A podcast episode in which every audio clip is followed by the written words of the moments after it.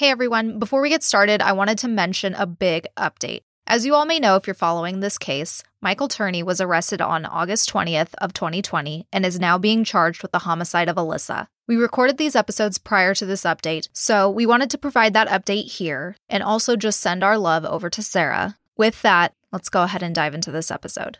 Warning This podcast involves discussions of a spooky and graphic nature not suitable for children or the faint of heart. Strong language and mature content is present.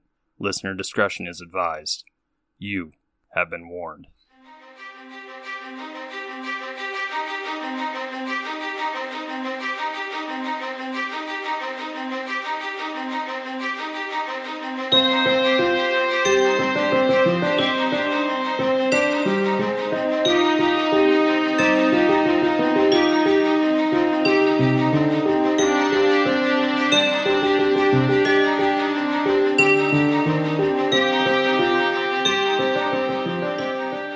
Hey, Spooksters, and welcome back to another Stabby Snippet here on Three Spooked Girls. My name is Tara, and as always, I am joined with my ghoul friend, Jessica. Hello, peoples. Hello. And since we are honing in on our second podaversary, this is your quick reminder to go get your tickets. Our general admission tickets do not have a cap, our VIP ones do. We are recording these super in advance, so there may be some left, there may not be we don't know. Right now, there is some left. We've gotten a good little influx going, so thank you guys who are coming. And uh, yeah, we're super excited about that. So if you want to check that out, head to the link tree in the show notes or any of our socials. We have it posted everywhere for you guys. But today I am going to be telling you about the Alissa Turney case. Now, this is going to go a bit different than regular stabbies. I've followed this case personally for quite some time, and it's one that's always pulled at my heart and I've just wanted to cover it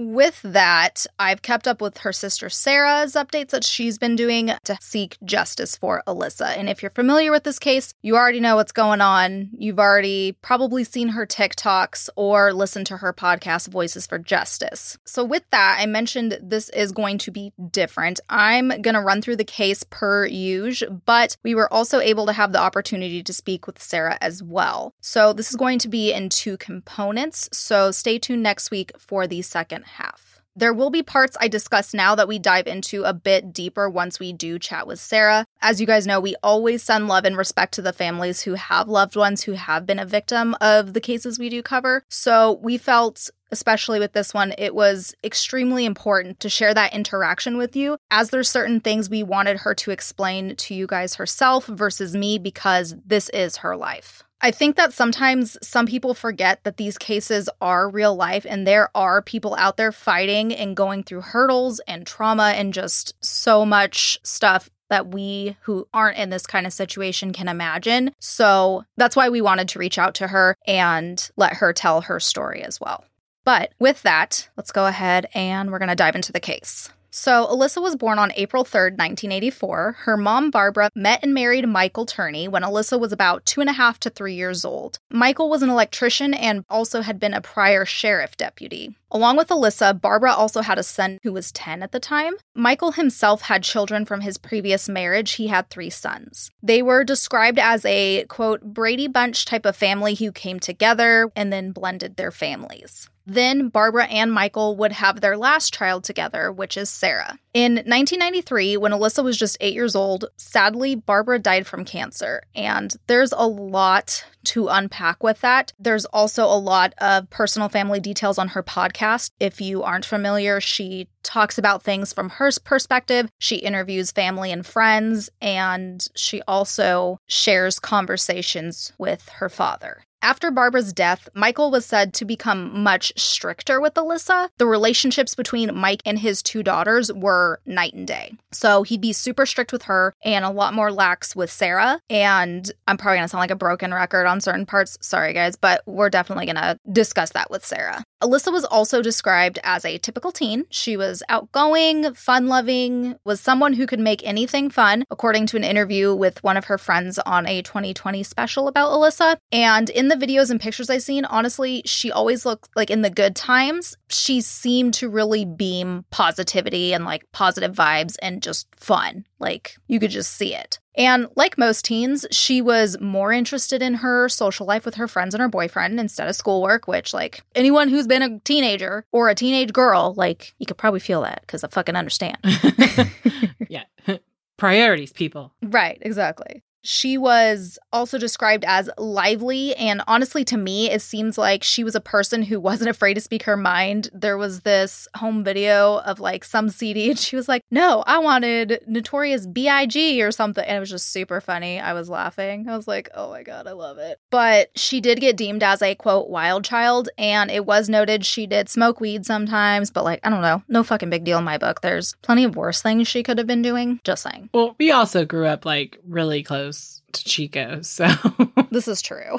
I think our outlook on weed is probably a lot different than maybe a lot of other places in the country because it was something that was just part of culture. Yeah. So Alissa had a job at Jack in the Box. Again, relatable. I personally worked in fast food in high school too. So just like all these very familiar things. She worked at Subway and it was wonderful for me.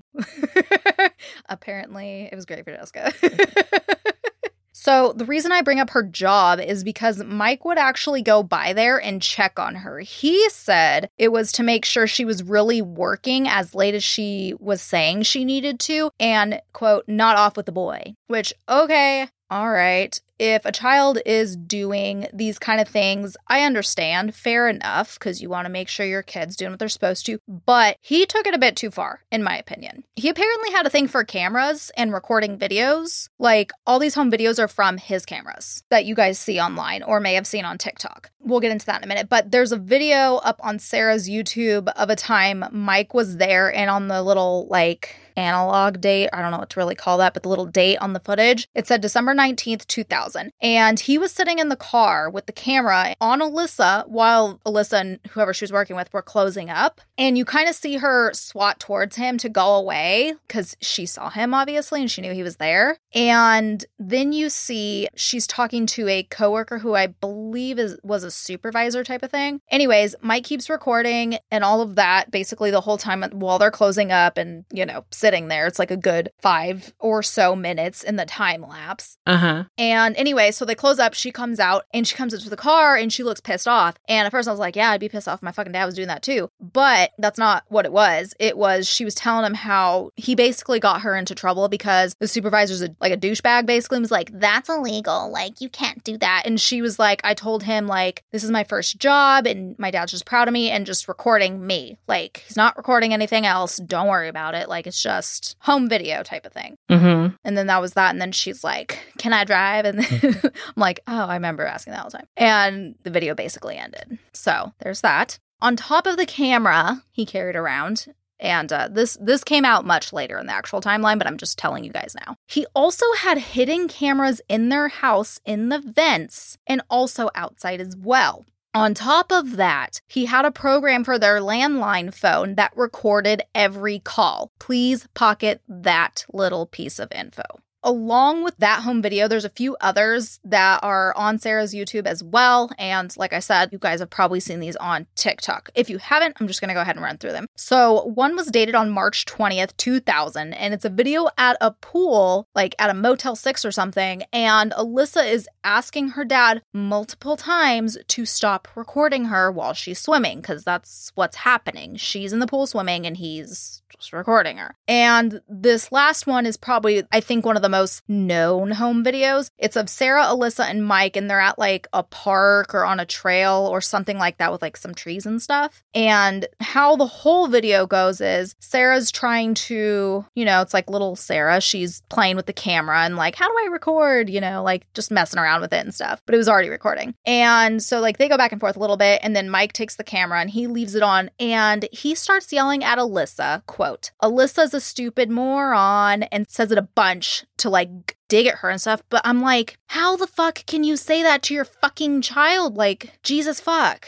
And then also, the reason why this video is more known is because before that, when Sarah's holding it, you hear Alissa say to Sarah, Dad's a pervert. Now, apparently, Mike always acted like Alissa was stupid. What I was reading was like she had ADHD and an IEP, which none of that means you're stupid. None of that at all. So take note of that too. I'm kind of like just kind of quickly going through their childhood because, like I said, when you hear the part with us with Sarah, we will definitely dive into that more. So, I do want to jump ahead to the day Alissa disappeared. So, on May 17, 2001, this was the last day of school. Alyssa was finishing up her junior year, so she was 17, at Paradise Valley High School in Phoenix. And that day, she would actually end up leaving early because Mike picked her up about midday. And according to Mike, he said he did this so he could take her to lunch. And according to him again, while they were at lunch, they got into an argument because she was asking slash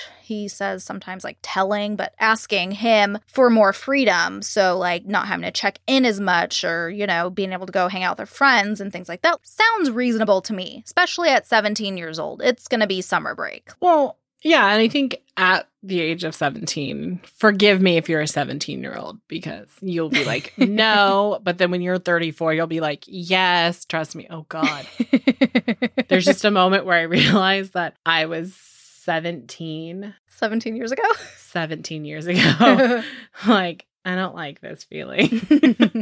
I don't want this feeling. How do I get rid of that? Oh god. Anyways, but when you're 17, like I remember, I even though it was 17 years ago, I do remember that feeling of like, God, mom, like, why do you have to know where I am at all times? But like now I look back and I'm like, why didn't I check in more? Why didn't I tell my parents where I was going? Even at 19, when I was like, I'm gonna drive to Canada, I was should have been like, I should have told my parents where I was going. Yeah, but this is a bit more than that.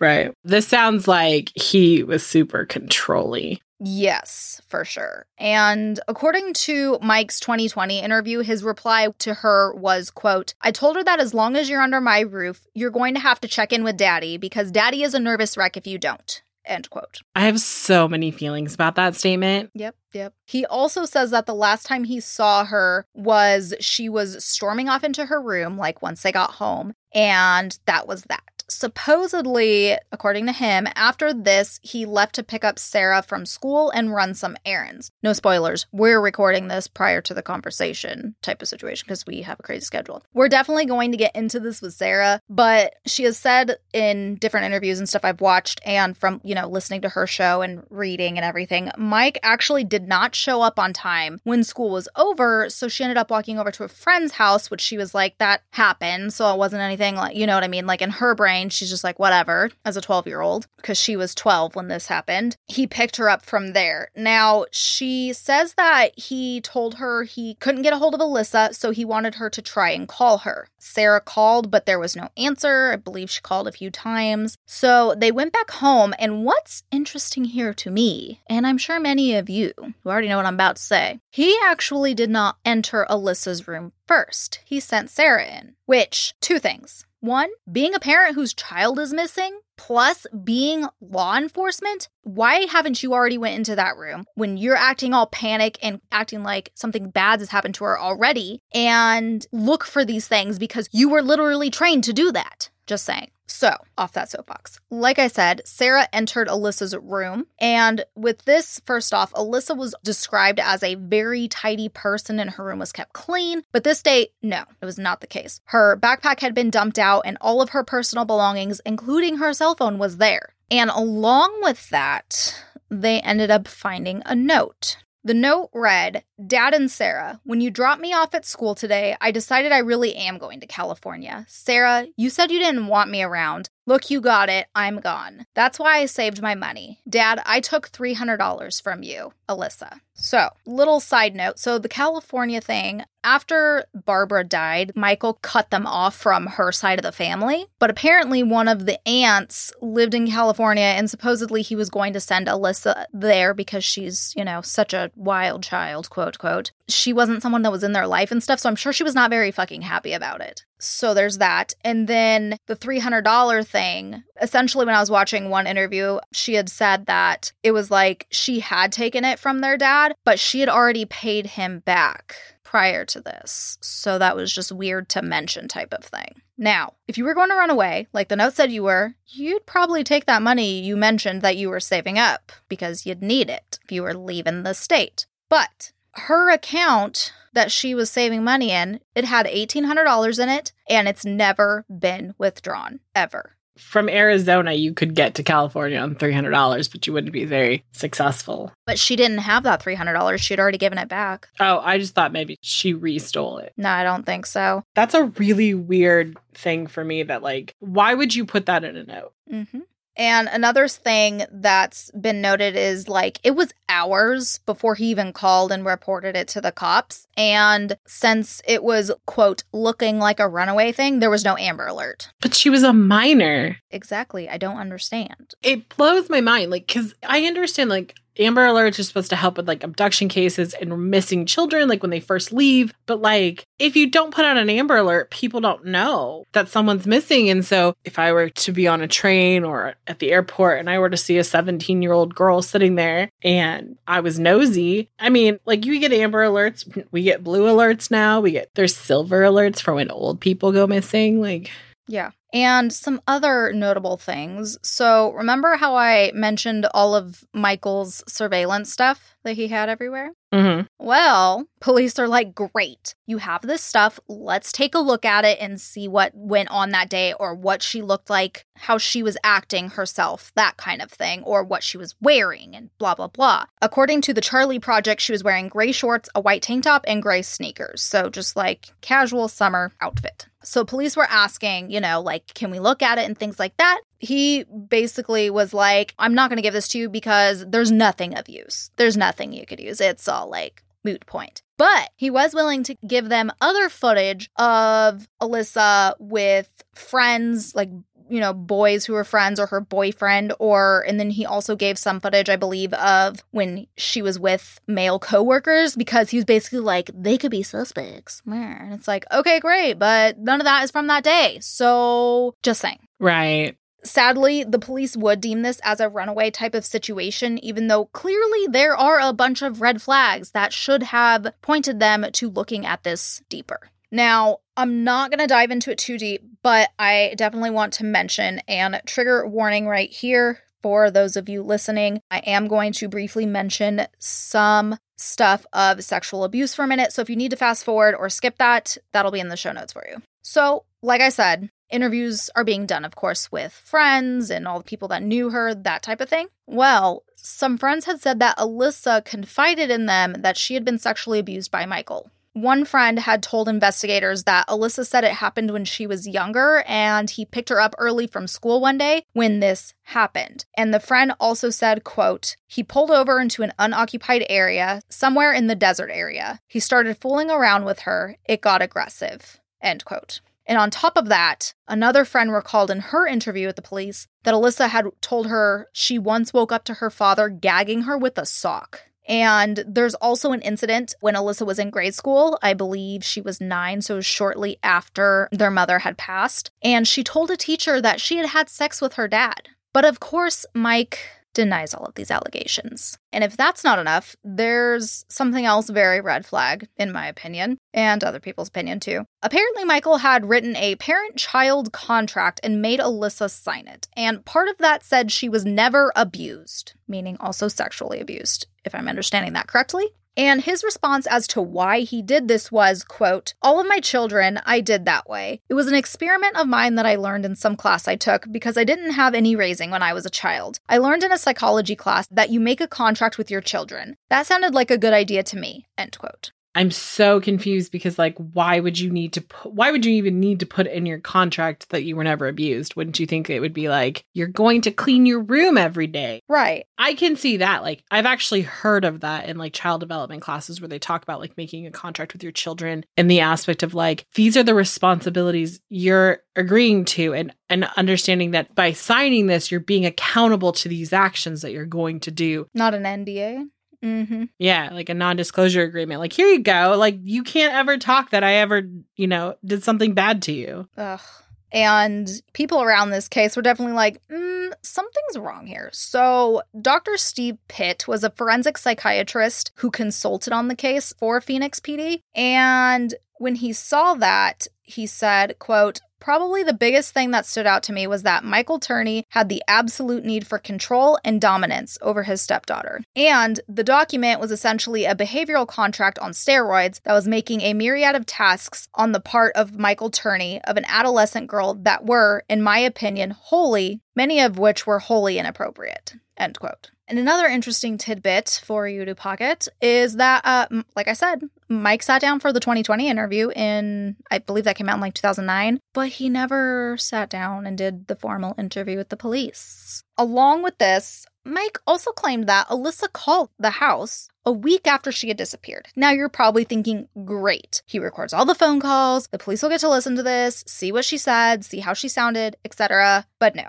I don't remember exactly what the excuse was, but moral of the story was he didn't give it to them. He essentially, I think, came up with some bullshit like it got taped over or didn't record, that kind of shit. Well, things started initially not to look good for him because, you know, they at first they were kind of like looking at him and stuff. And they said he started to become, quote, paranoid and hostile. He had blamed a union he worked for during the 70s or so and said they had it out for him and they stole Alissa and they were responsible, basically. And more on that later. Now, sadly, nothing really seemed to happen over the next few years. But in 2006, a serial killer named Thomas Himner was in jail in Florida. And while he was there, he started making claims of killing multiple people, including Alissa and also including Jaycee Dugard, who y'all probably know she was actually found alive, so that's bullshit. So once he started making these claims, you know, they started paying attention to him to be like, let's see if he did this, because that would give answers. And what they did was when they were like, does he even know who she is? They did like a photo lineup thing and he was able to pick her out. But that's pretty much where the consistencies and like correlations stop because after that, stuff started not adding up and there was inconsistencies with stuff he was saying versus real life. So the big one is that he tried to say she was a heroin addict, but she was absolutely not. And then he had talked about, quote, unusual sexual traits, end quote, that Alissa's boyfriend was able to tell the police that stuff he was saying was lies and not true. On top of that, they also had Thomas do a polygraph test and he failed. And what happened with that was it just, he ended up doing a false confession, as we see so many times. And they assumed that he probably just had seen her photo and her story in a newspaper and built his story from there. Now, while that whole thing is an emotional roller coaster I can't imagine going through, this happening though did push things to be relooked at. And in 2008, investigators from Phoenix PD, the missing persons unit, they finally opened up her case to officially declare that foul play was involved in her disappearance. Now, obviously, when they're relooking at things, they're like, we need to look at this dad again. So they would end up issuing a search warrant on the home, and I don't think they were expecting to find everything they found. So they found, quote, a van filled with gasoline cans and 26 handmade explosive devices that were filled with gunpowder and roofing nails. The Phoenix Police Department said it was the largest stockpile of explosives it had discovered in its history. They also found 19 high caliber assault rifles with two handmade silencers. And they also found a 98 page document that was titled Diary of a Madman Martyr. And Michael had written it. And a summary from an article I read said that, quote, Turney believed the International Brotherhood of Electrical Workers, the electricians' union to which he belonged, was involved in the kidnapping and murder of Alissa. The document revealed that he planned to blow up the union hall while killing himself in the process, end quote. Obviously, he was arrested for this and he was given the conviction of unlawful possession of unregistered destructive devices, and that carried a maximum penalty of 10 years and a $250,000 fine slash all combined. He did plead guilty to this in March of 2010. He ended up serving roughly seven years prison time and he got out in 2017. Now, once Mike got out, Sarah wanted answers. She originally advocated for her father and thought he was innocent, but as stuff started coming out, there was a change. Now, kind of like how I introed and said this earlier, I do believe that this part of where the case goes from here is hers to tell. But before I end my part here, I'm going to end you with a quote of what Mike said to Sarah when they met up when he got out in 2017. Quote, Be at my deathbed, Sarah. and I will give you all the honest answers you want to hear. And Mike also added that he would confess to everything if the state agreed to give him lethal injection within 10 days. Which they cannot do. Just like legally, that's something you can't do because he has to be able to file appeals and there has to be a proper, and like, make sure shit is correct. Oh my God. Yeah. So, we are going to wrap things up here for today. If you had not heard this case, hopefully you guys learned something. Like I said, in the meantime, while we are waiting for part two, which will be next Thursday, we're changing things up so you guys get these back to back. Check out Sarah's TikTok, check out Voices for Justice podcast, and we'll see you on Monday for a regular episode. And then we'll see you on Thursday for our conversation with Sarah. Bye, guys. Bye.